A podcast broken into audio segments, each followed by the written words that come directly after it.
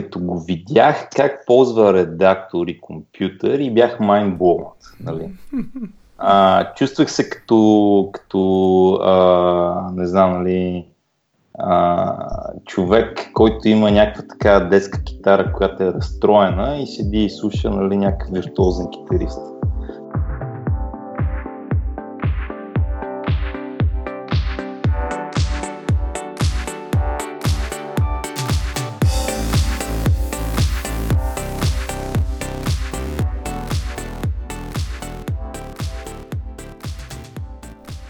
Здравейте, скъпи приятели! Това е епизод номер 14 на Надкаст. Тази вечер гости са ми а, Митю и Стефан Кънев. Едно... Здрасти! Добър вечер, да. Да кажете. Ами, здрасти от мене, аз съм Митю. Това е гласа, който по който ме познаете. Здравейте от мен, аз съм Стефан. А, така, значи ние с Митю направихме един епизод преди време Говорихме си за менторството, за джуниор девелоперите и ми се ще така да продължим тази тема. Аз а, мислех много как точно да продължим темата, за да бъде максимално а, нали, така интересно и полезно естествено за мен, защото ме интересуват тия неща точно в момента. Та, а, който не е слушал предния епизод, набързо да кажа, че а, аз съм в позиция, в която трябва да работя с джуниори и всъщност да се справям с това е един вид да предавам някакви знания на тях, нали, да им помагам да правят някакви неща. И искам така да разделим разговора на трите фази, които аз съм забелязал при джуниорите, че а, се случват. Първата фаза е фазата, в която той казва нищо не знам. Нали.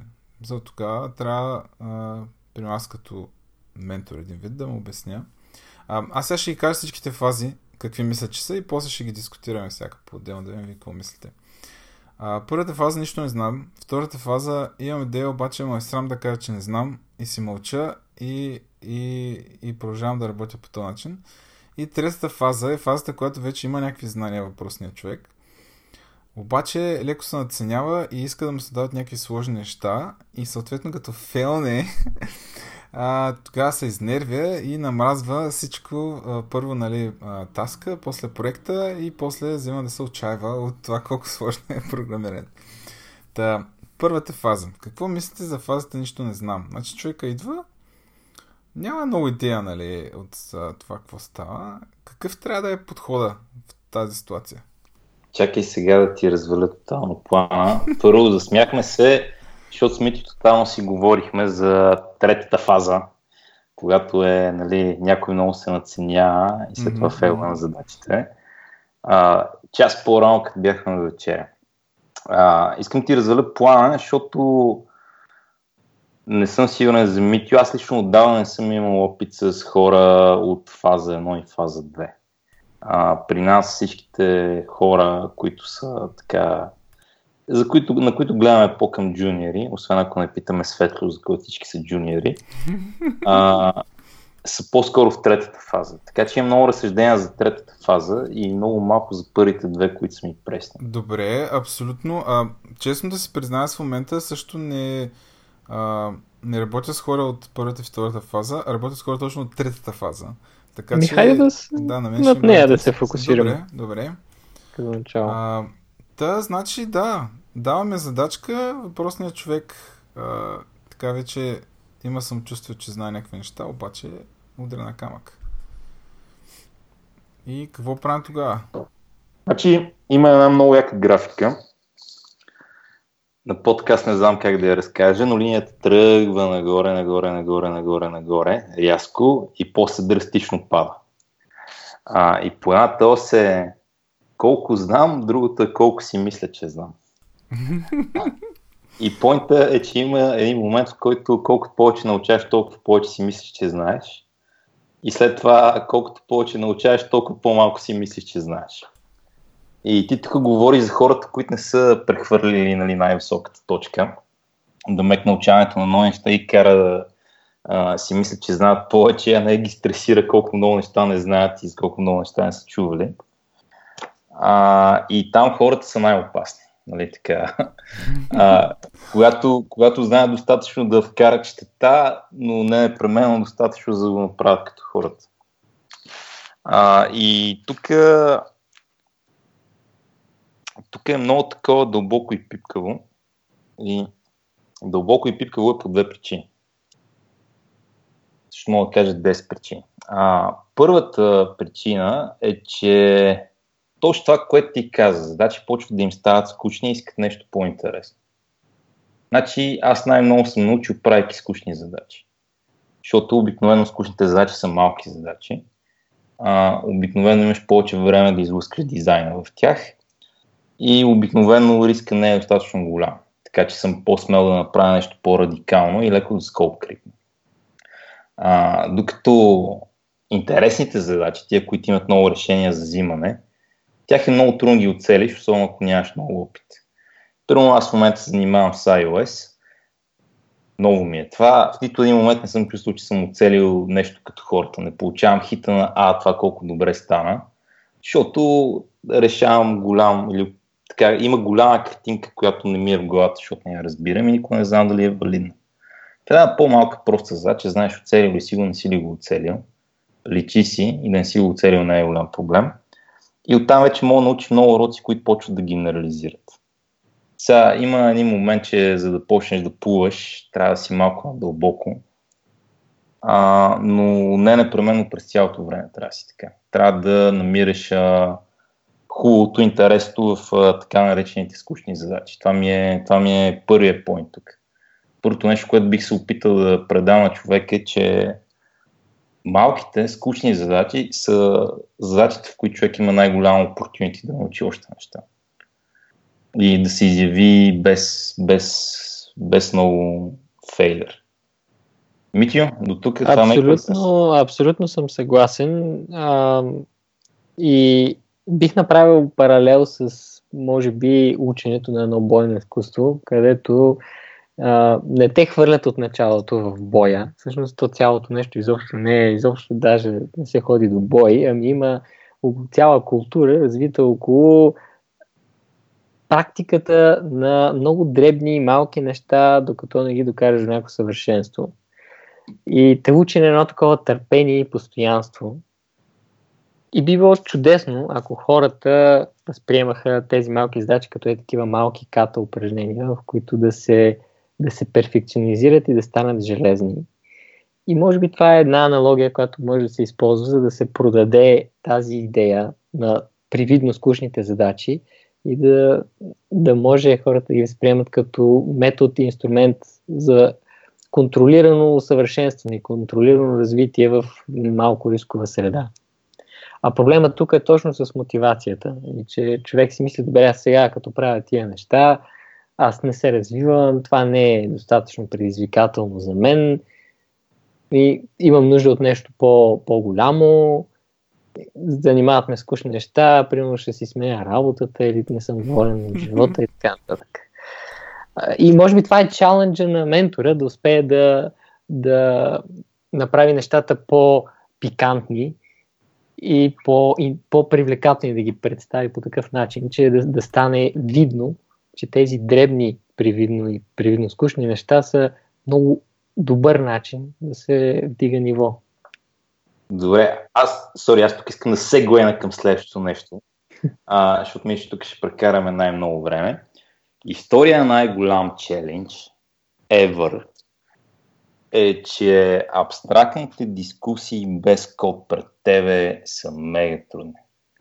Защото ако аз и ти краси седнем да дискутираме как да дизайнем нещо, не сме работили заедно и дори не сме, не сме утвърдили кое как наричаме, нали? какво наричаме сервис, какво наричаме това, какво наричаме това.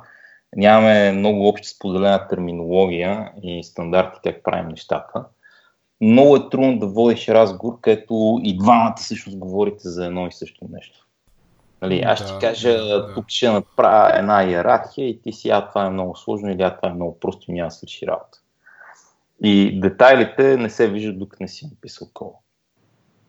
И втория така най-голям бич са тия разговори. Да ме, когато някой почне да е, ам, да е ей сега така ще го направите си, не, не, това не е добра идея, ама нещо не е добра идея и почте влизате в едни абстрактни философски разговори, без да гледате код. А, това е инстинкта на повечето програмисти, обаче аз ще го сравня с нещо друго. Ще го сравня с това, аз и тия се опитваме да измисляме някакъв потребителски интерфейс, примерно как ще изглежда приложение на iPhone. И вместо да седнем и да нарисуваме нещо, и да направим прототип, че ти ни покажеш това има пред, аз да ти покажа това има пред, да, да опитваме да говорим само с текст. Да бъдем аз край се сложа бутона тук, ще направя така анимация и така нататък. Ако е нещо просто ще ме разбереш, ако е нещо сложно, това, което е в главата ти няма е това, което е в моя, моята глава, защото медиума думи не е много добър медиум за потребителство интерфейс. Трябва ти и картинки. Mm-hmm. Така, така и при всички дизайн неща. Нали? Медиума думи и дори бяла дъска, на която рисуваме, е несравнимо зле с медиума ето го кода.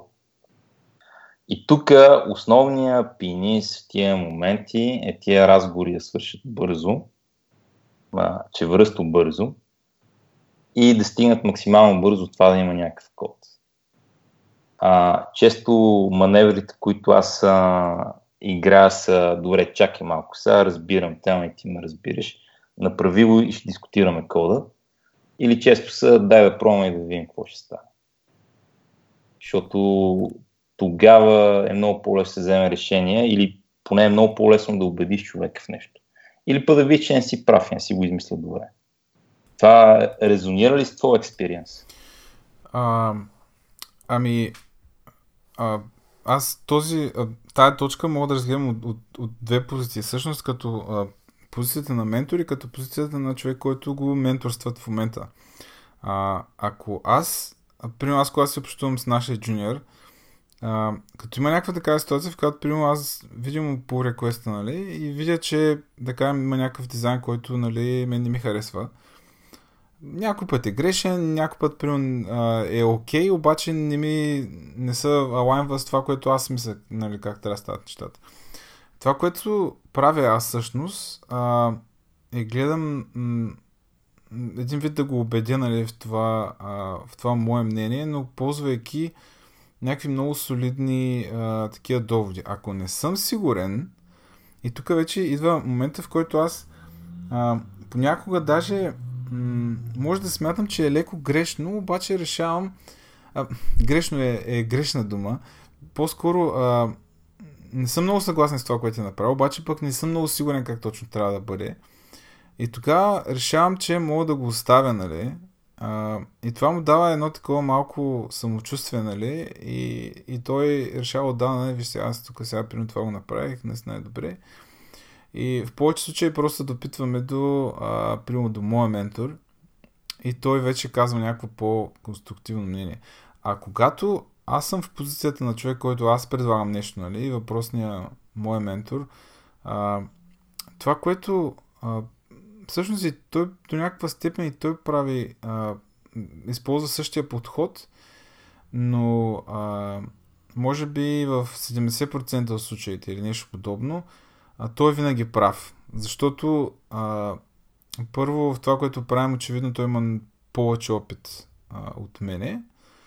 А, да, може би опита е това, което а, така играе много голяма роля.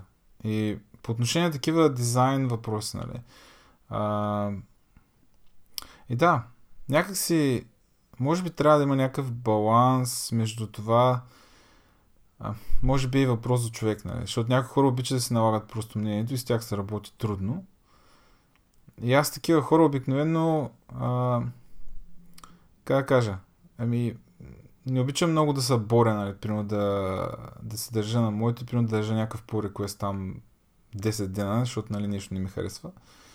А, в крайна сметка има втора, трета итерация, ще се види нали, кой е бил прав, кой е крив и така.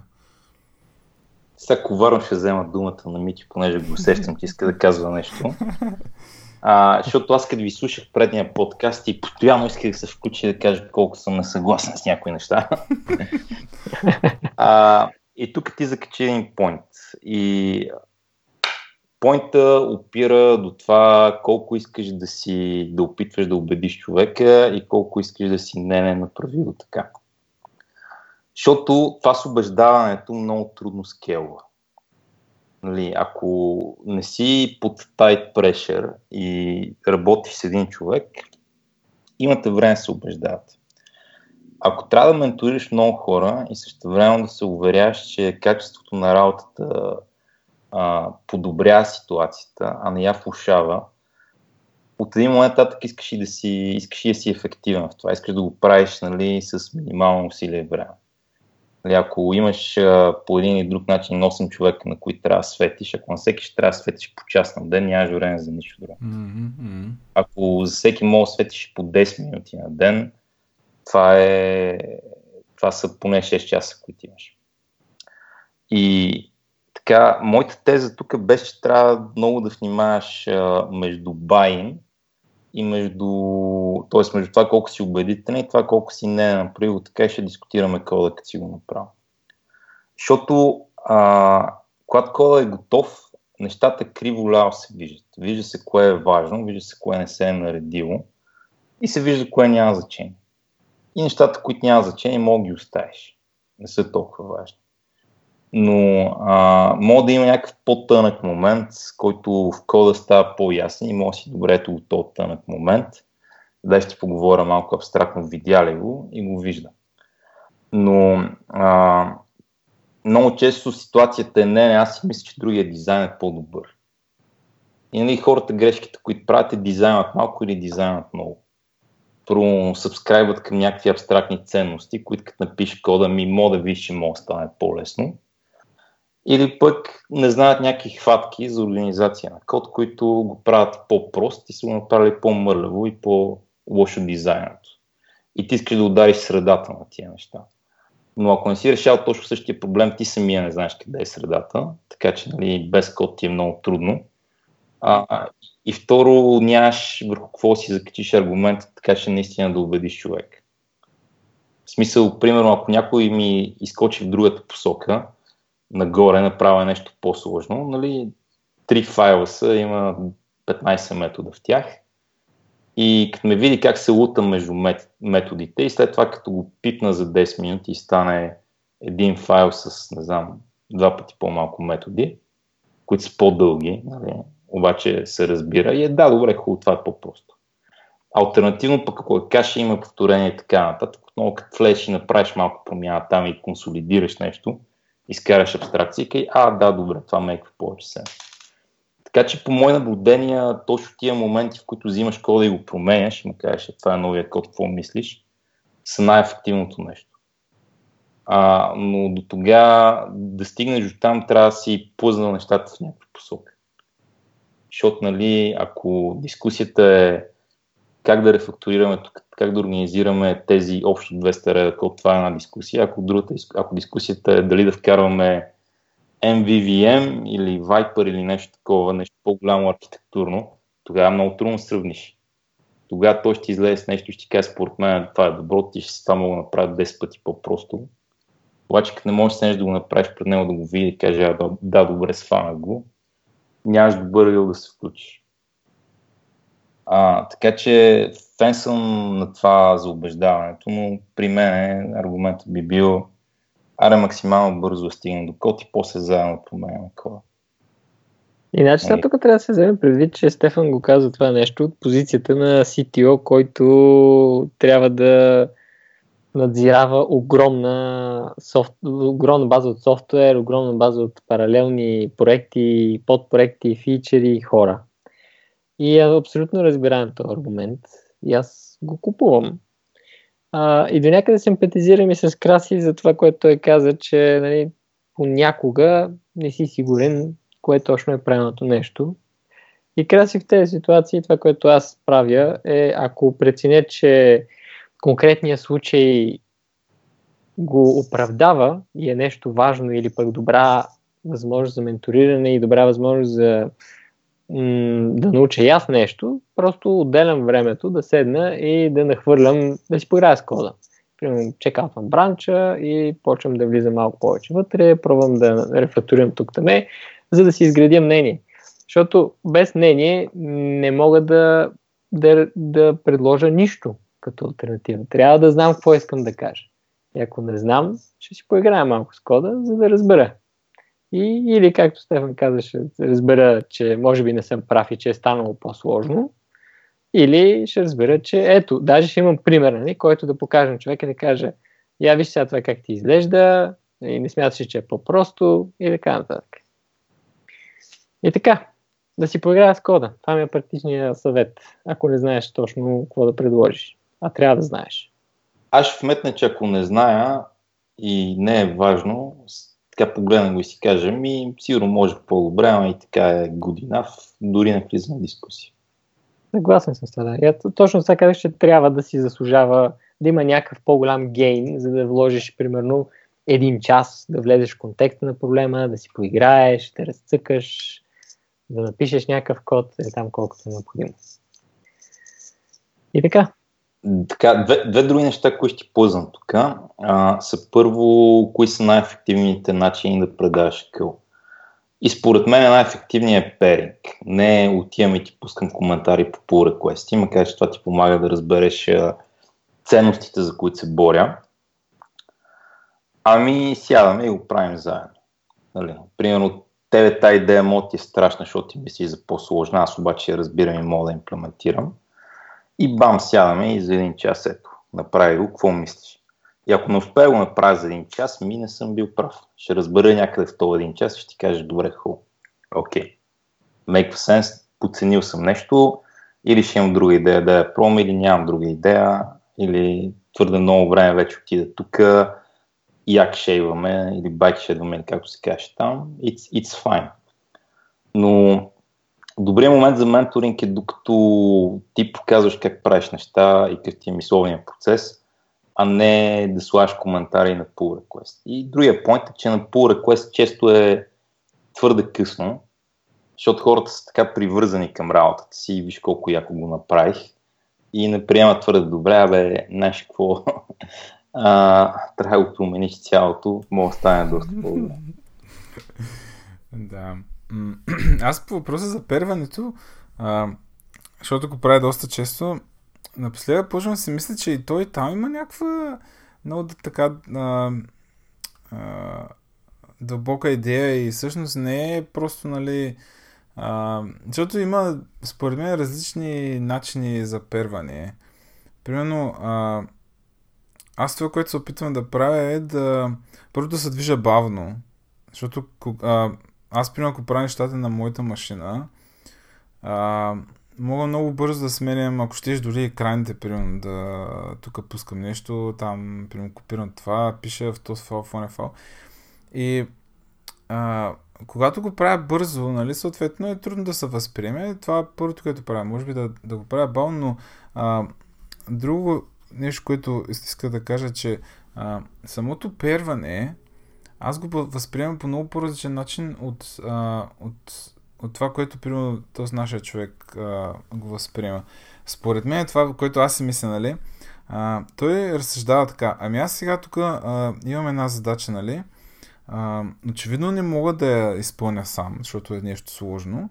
А, сега ще го викна него и а, едва ли не той до някаква степен а, ще ми реши проблема, защото а, аз това според мен го имам във всеки джуниор и аз като съм бил по-неопитен, го има нали, и при мен. Когато ми поставят някаква задача, ти искаш да се свършиш на един вид, искаш да свършиш работа и като не си свършиш работа, се чувстваш много гадно, нали? А, и той това го възприема като малко като защитен механизъм такъв против провала. Тоест той си мисли сега, нали, ние като пернем, а, а, да, да, нали, ще, ще го решим проблема. Аз, примерно, това го имахме на един спринт планинг. Спринт планинг. Забелязах той как коментира а, работа, която му предстои през седмицата. Нали. Той казва сега, ами аз сега това тук не съм много сигурен как ще ама нищо ще первам с Красимир, нали, и ще го направя на два. И такъв а, малко сякаш ляга на, на перването като инструмент против това да фелне.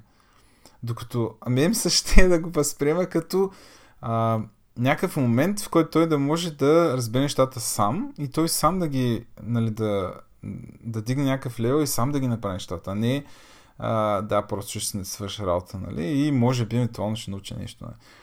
А, но това е, може би, някакъв негов експеримент, защото той, а, при последните месеци, някакси така малко а, малко по такива нещастни таскове им се падаха, които а, изглеждаха прости, всъщност не са толкова прости и той е фейл на един, два, три пъти примерно и му даде множко и може би това му се е натрупал.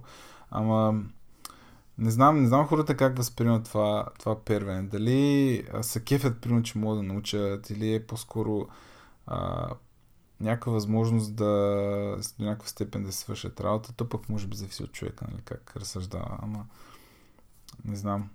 Интересно е това с первенето. Има някаква голяма психология там, според мен. Крас, това е интересна, интересен него, за който до сега не се бях замислил.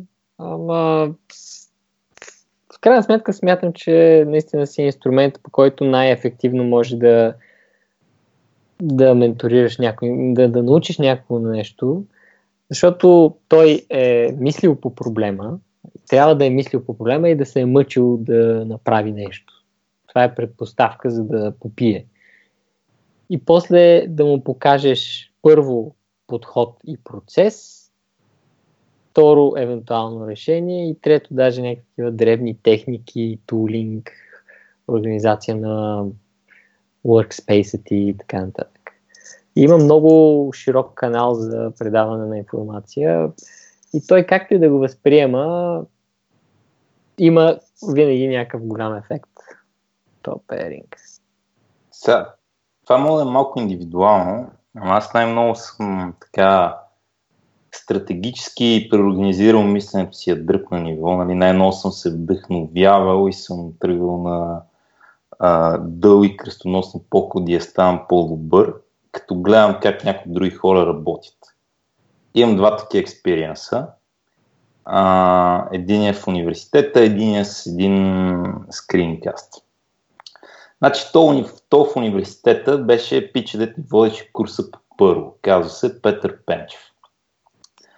А, като го видях как ползва редактор и компютър и бях майнблоунат. Нали?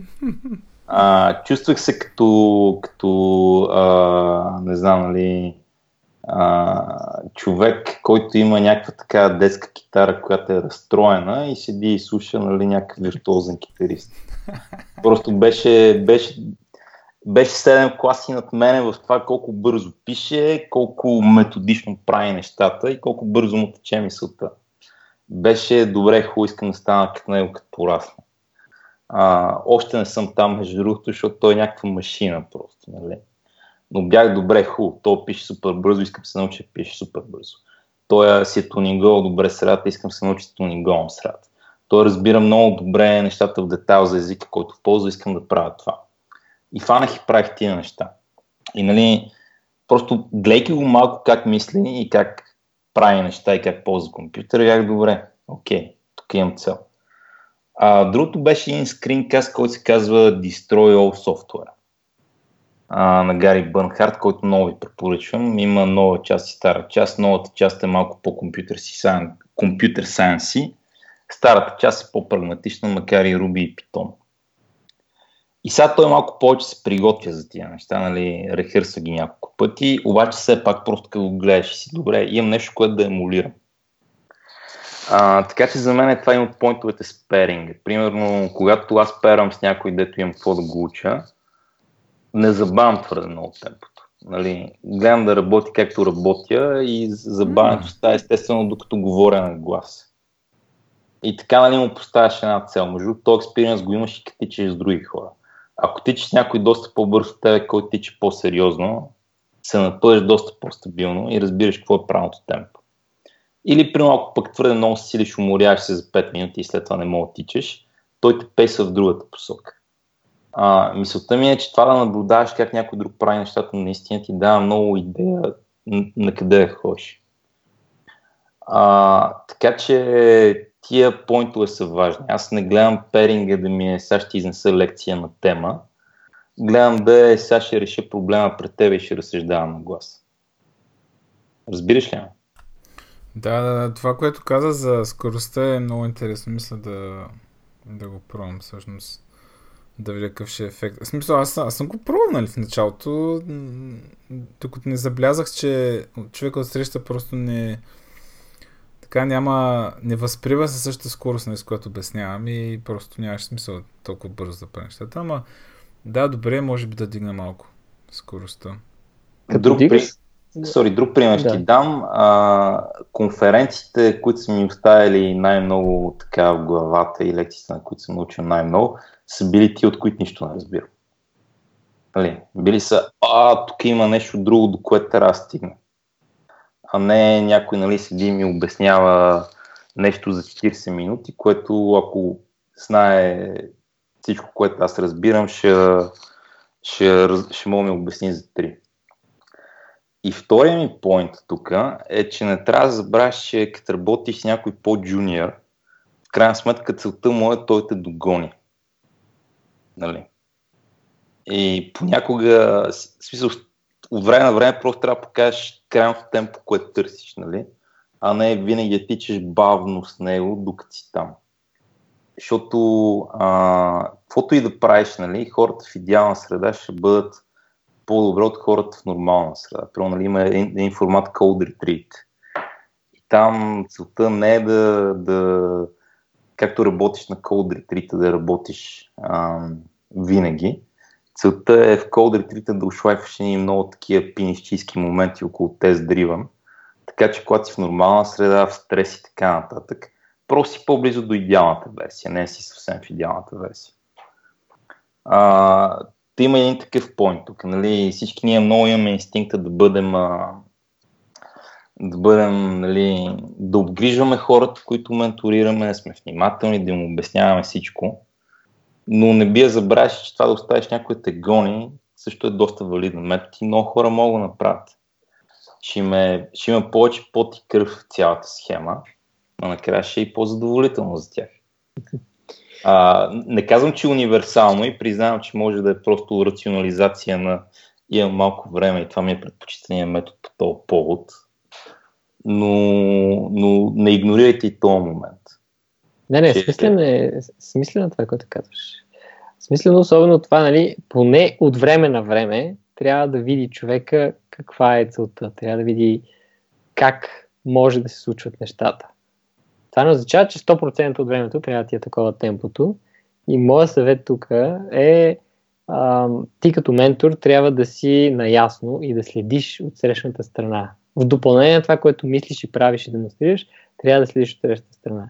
Ако усетиш, че от среща стои човек, който е тип Стефан, нали, който се надъхва, ентусиазира от неща, които не разбира, или има нужда някой да му сложи висока летва, за да може да я догони, това си личи.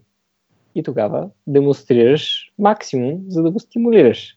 Ако усетиш, че човека губи а, нишката и губи интерес, тогава трябва да направиш нещо по този въпрос. Трябва за момент да паузираш, за момент да спреш.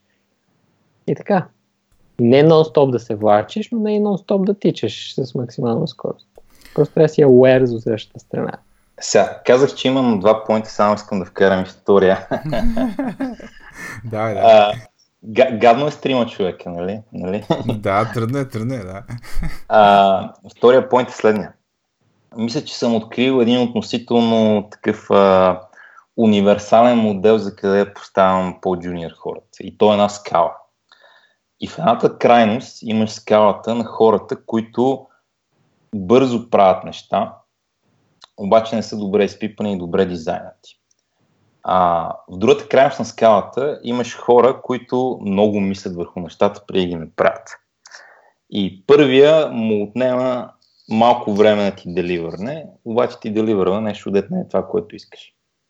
Втория има да вземе 20 решения и овертинква всяко едно решение. И деливърва 10 пъти по-бавно. Мисляки за дизайн, взимайки всяко решение. А, и кое от вас, кой от двата вида джуниор предпочитате вие? Той ето е бърз, не прави нещата добре или той е много мисли? Аз бих предпочел бързия, защото ми струва малко по-лесно да го забавя. И да му кажа, чакай сега, тук трябва да имаш спирачка, тук това направи го така, ама след това ще го изхвърлим, ще го рефакторираме, ще вземеш някакви уроци. Така си мисля. Аз Краси, твой. А, да, аз съм втория, защото първия вече го имам. а, и ефекта от него е, че много пъти трябва просто да преправим неща или а, стигаме до този момент, ами човек трябва от начало. И някакси ми се ще да е всъщност в другата крайност въпросния човек, за да може а, не знам, може би да променим малко начина на, на работа, защото това, примерно, това, това бързо а, правене на нещата е като, примерно, стане за 6 месеца, като работиш нали, по този начин. И в един момент малко ми дойде, нали, примерно, на мен ми идва в, в ножко, нали, всеки път да трябва да, да се опитвам да, да забавя и да, да го връщам, нали, да пушбеквам един вид. А, да, аз бих предпочел сякаш поне в следващия няколко месеца да поработя с човек от, от втория тип, който просто прави по-бавно, нали, аз да му, може да му помогна да стане бързо. Аз исках друг нещо да кажа. Чакай, значи... чакай, чакай, чакай, не, не, не, не, съм приключил. Само не, не, не можа. Добре, давай. А, е, а, гледай сега на метафора тук. Значи писането на софтуер е супер много като писането на текст. И като пишеш текст, какво правиш? Какво е по-ефективно? Сядаш, правиш един shitty first draft и после редактираш, редактираш докато стане чисто. Или сядаш и мислиш върху първото изречение 10 минути, върху второто изречение 10 минути, върху третото изречение 10 минути и така нататък. А, очевидно правиш първото. Правиш първото, защото първото много по-бързо те докарва до някъде, където мога да итерираш. Защото като имаш един лошо написан текст, проблема какво да напиша се превръща от един голям проблем в 70 малки, които могат да атакуваш един по един. А, и колкото повече отлагаш този момент, толкова по-трудно мога да тази дискусия. Защото обсеснал си върху първото, обсеснал си върху второто, обсеснал си върху третото, имаш нали 100 изречения, които всяко много си го помислил, ама целият текст холистично не се усеща. Няма добър флоу. А, не казва това, което казва и вече си инвестирал супер много време да не го прости. Значи максимата е, че не е важно да оцелиш дизайна първия път. Важно е да оцелиш дизайна последния път. И оттам нататък просто искаш да имаш най-ефективния метод да итерираш. Затова по тази скала за мен е най-добрите хора за менториране с тия, които шипват бързо. Защото ще ми направят нещо и после съм добре, дай сега да реитерираме малко тук. Да, другите, това... другите много време им отнема да продуцират нещо и после са изградили някакъв много странен ментален модел в главата си, който първо трябва да почнеш да разглавяш, за да построиш нов. И всичко отгоре вече се притиснат. Сега тук този човек прекара супер много време да направи нещо, което не е това, което исках. И смея ли тук да прекарам още толкова време да го правим, или просто искам да продължа нататък и да реша проблема на следващия път. Да, накратко голямата ценност на хората, които бързат, или които шипват бързо по-точно, е, че бързо научават нови неща, бързо експлорват проблемната област. То това е предизвикателството. Направиш бърз един прототип, който за малко инвестирано време ще ти донесе много голямо количество информация. Докато това количество информация най-вероятно няма да можеш да го постигнеш с 10 пъти повече време е вложено в мисъл и хипотетизиране. И това е най-ценното тук.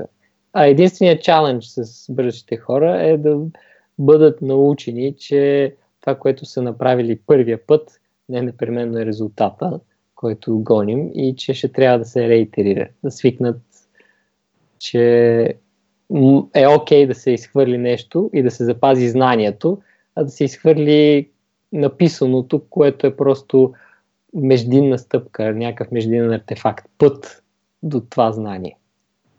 Да, значи ако аз искам да разбера как да направя нещо добре, гледам го направя 3 пъти, 5 пъти, 10 пъти по различен начин. И е важно да мога да направя всеки един от тия път бързо, а, нали, без да обсесвам върху всяко едно малко решение. Защото тогава ще мога да сравня много неща и да съм, е това е. Иначе, ако обсесвам много на първото нещо, няма да мога да видя другите девет. И това беше по тази тема от мене. Добре, а, Значи аз като човек, който е, нали, в случая прохожда в тия неща, очевидно, след предния разговор с Мичо, такова мисля е падна. Аз, а, в смисъл, постоянно, за, докато, сега, докато пираме или преди да пираме, след като пираме, започвам да задавам някакви въпроси постоянно за това какво, какво правя, нали, какво стана, примерно. Сега след този епизод въпроси ще стават силно два пъти повече, нали.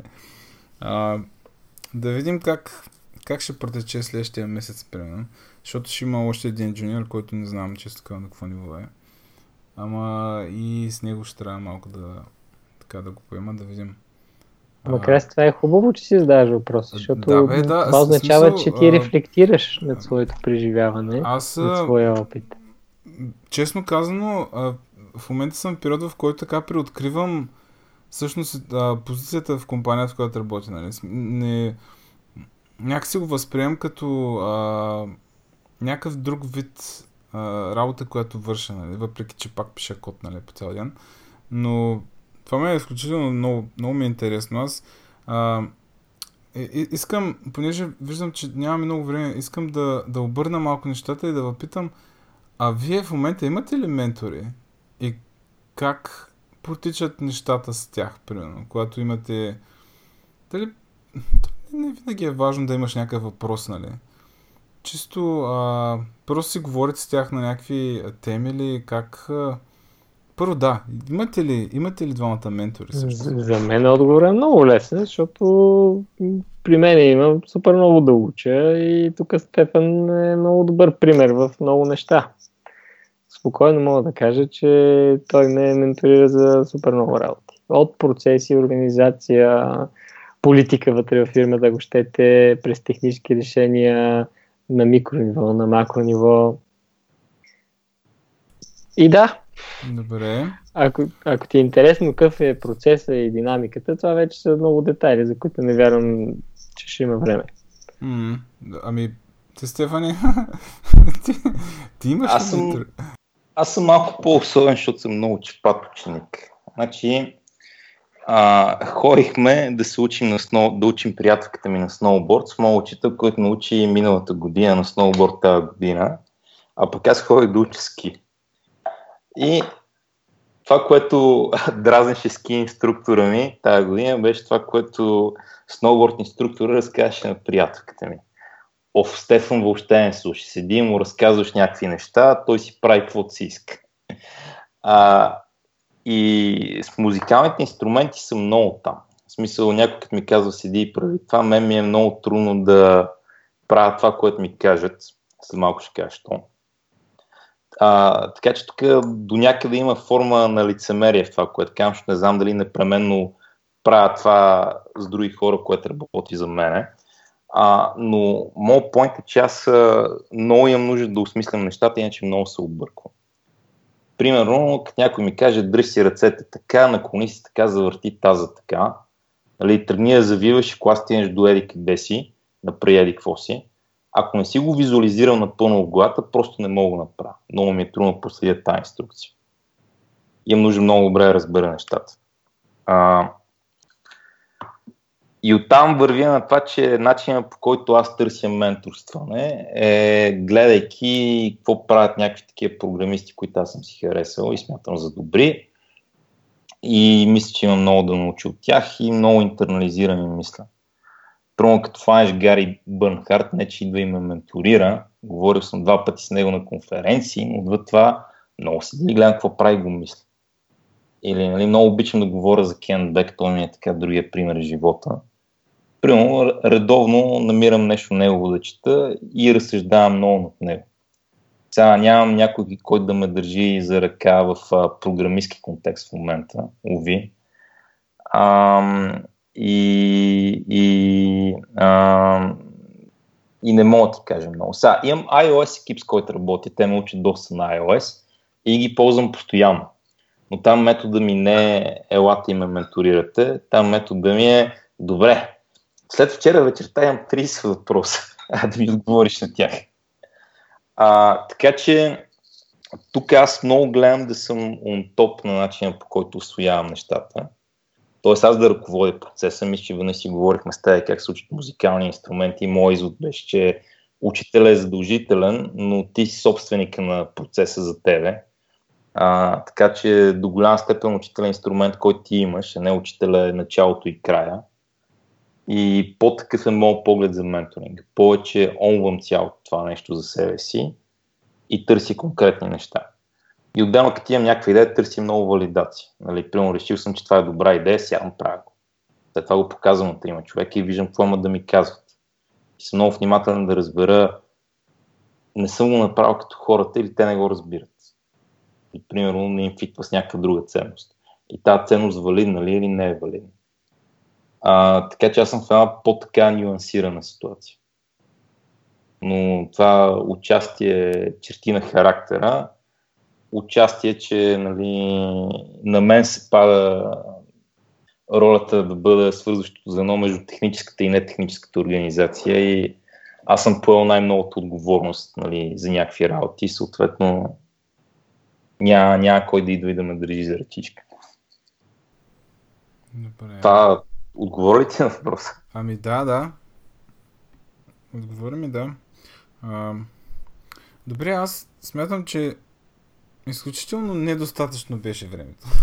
А понеже трябва да приключваме, ще въдръпна пак там, прямо следващата, последващата седмица, защото а, Абе, не е достатъчно. Има много неща, които искам да питам и не е достатъчно.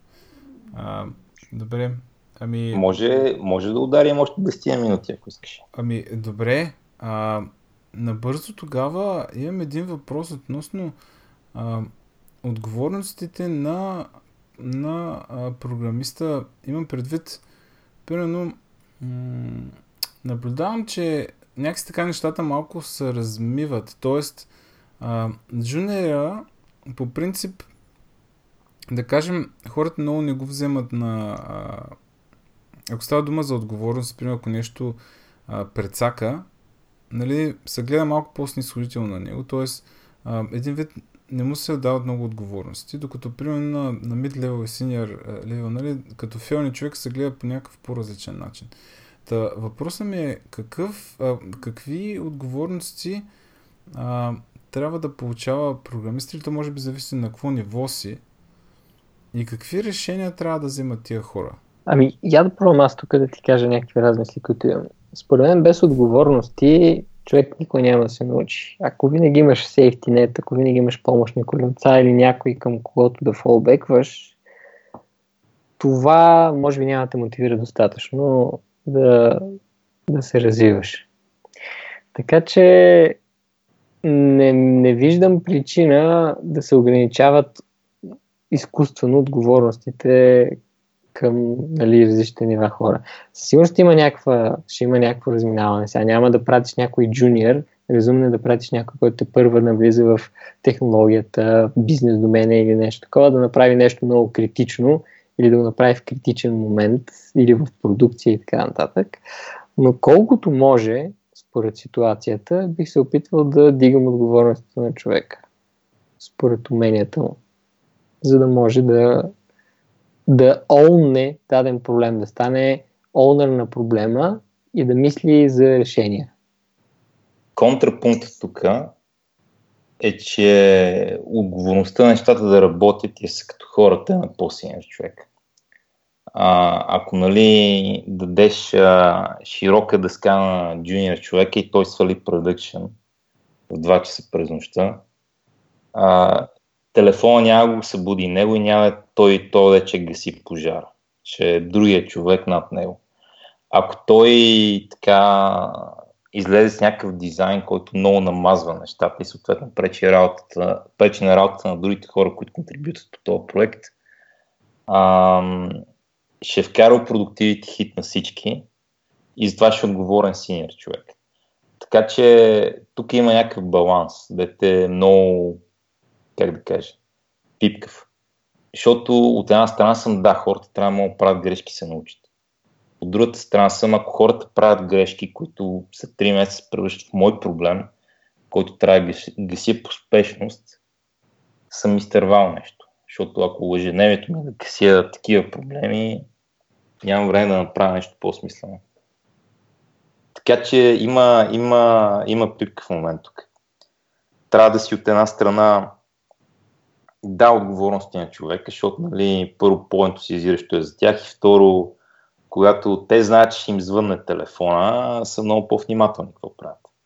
Но от друга страна, ако като звънне телефона, има голяма пътна колама, която ви струва пари или те държи 3 часа буден през нощта, или примерно си излязъл неделя да хапнеш нещо и трябва да се прибереш вкъщи 6 часа да бориш някакъв проблем, нещо, което на Митио и мене се случи тази неделя. А, как да ти кажа, нали, предпочитам в ретроспекция съм направил нещо така, че да не изпадам в тази ситуация. Така че има, има някакъв много труден баланс, който много зависи от контекста. Трябва да оставиш хората да могат да правят грешки, ама трябва да внимаваш да не им дадеш да правят грешки, които, а, които ще се превърнат в голям проблем на теб. Да. А, е, интересно, защото а, понякога така се получава, че а, в търсенето на този баланс а, вземаш решения спрямо въпросния човек или хора или група от хора, а, които обаче а, не винаги а, ги правят тях щастливи. Примерно това означава да ги ограничиш до някаква степен, да не пипат, да не пачкат по някакви неща, защото нали, примерно е критично. А, от друга страна, пък да, това, което каза Мичо, пък по някой път е добре, нали, да, да ги пуснеш на по-дълбоко. Не знам, много е трудно. Аз имах, а, имах този разговор с, а, с моят тим лид, а, в който се чудехме как да подходим, нали, и като планирахме следващия спринт, примерно си мислехме, абе, сега тук, нали, примерно, разполагаме с а, 4 човека, решихме ние двамата какво ще правим, обаче сега остане на по-сложно нещо, което се чухме дали да го дадем на по-джуниор хората и да видим какво ще стане, или да си го оставим и да си го издизайнстваме, примерно по-друга цем, да кажем. А те правят някакви други неща и там доста мислихме какво да правим. Това, което стана, всъщност е, че а, те влязоха в, в ролята на тия първите хора, които описа. Тоест, давахме им го, те го изкопаха за три дена, нали, видяхме какво стана, не ни хареса, два дена го поправиха и всъщност следващата седмица, реално погледнато, този път не снимаш нещо така почти готово, което с леко пипане от наша страна, примерно се, се реши проблема. Сега, аз, аз тук ще вметна, е, тук ще си вкарам малко радикалността, е, че целта не е хората са щастливи. Хубаво е хората са щастливи, обаче целта е друга. И когато целта и щастието на хората са в противовес, може би трябва да си взеш каква е целта. Целта да шипнем софтуера ли е, да направим бизнес ли е, а, да направим нещо друго ли е и така нататък. Нали? Ако искаш да оптимизираш за моето щастие, може би въобще няма да работя. Нали? Ще пише компилатори а, и ще свира на саксофон. Докато това ми писне и ти я правя нещо друго. Това сигурно ще ме направи много щастлив ама не ми плащат за това. И тук шефа ми, нали, моя шеф, има една много добра мисъл, която на мен много ми харесва. Тя е леко свързана с това дали трябва да тенис маса в офиса, но въжи и тук. И тя е, че работата трябва да е фън. Работата трябва да е ревординг. А накрая деня целта не е и колко яко, яко и хуах какви яки неща направихме. А, целта на края на деня трябва да е а, това беше много яко, какъв голям проблем решихме. Нали? И това е такова свързано с а, известна форма на страдание, известна форма на мъка, известна форма на кръв и пот и понякога има и щастливи моменти, има и фън моменти. Но нали, не забравяй, че стане много Пауло Коело това. А, без, без светлина няма сянка, така че игнорирай други аспект, разбираш нали? А, за, да, за да, ако отидеш направиш голям рефакторинг и системата работи 10 пъти по-добре и много по-лесно се пипа, това е доста по-ревардинг, ако преди това е било голяма мък. Нали? А, както и ако седнеш и решиш някакъв проблем, нали, ще се почувстваш, ей, аз съм цар, а, колко яко го направих, колко доволен съм от себе си, нали, колко съм добър. Не ако през цялото време ти е било фън, а ако през голяма част от времето е било мък. Нали, отишъл си, направил си нещата, измъчил си се и накрая не си бам. Като цяло също нещо с маратоните. Нали? В смисъл, маратон не съм тичал, ама допускам, че якият момент не са 42 км тичаме, а няколко час след това, в които си завърших маратон. Нали, ако ме разбираш. Mm, mm, Както и якия момент на това да станеш нацепена бабка. Не е бутането в фитнеса, а после, нали, като не знам, а, ходиш по плажа и те заглеждат другите мъже и си като въй. Нали? Това какви ръки има, нали? Да. А, добре, Мича, нещо да добавиш като за финал? Ами, не, аз съм съгласен с това, което се каза, каза Стефан тук. Кръв и пот трябва да има. Трябва да има нещо за контраст. И не може да е само, само цветя и рози, защото тогава не оценяваш, когато има цветя и рози. Добре, ами аз мисля, че това е един доста добър завършек на днескашния епизод. А, и да, да кажем чао. А, да, кажи. Благодаря ти поканата, Краси. Ало, и мен беше нещо, ама, ама това е, ние сега започваме. Значи ще има още поне, поне ще има още поне един епизод, според мен ще е доста интересен. Аз сега, репортажи. Да, като приключим разговор ще ви кажа темите, нали да не издавам за драгия слушател какво ще бъде следващия път, но мисля, че ще бъде доста интересно. А, чао от мене. Чао, до нови срещи. Чао и от мене.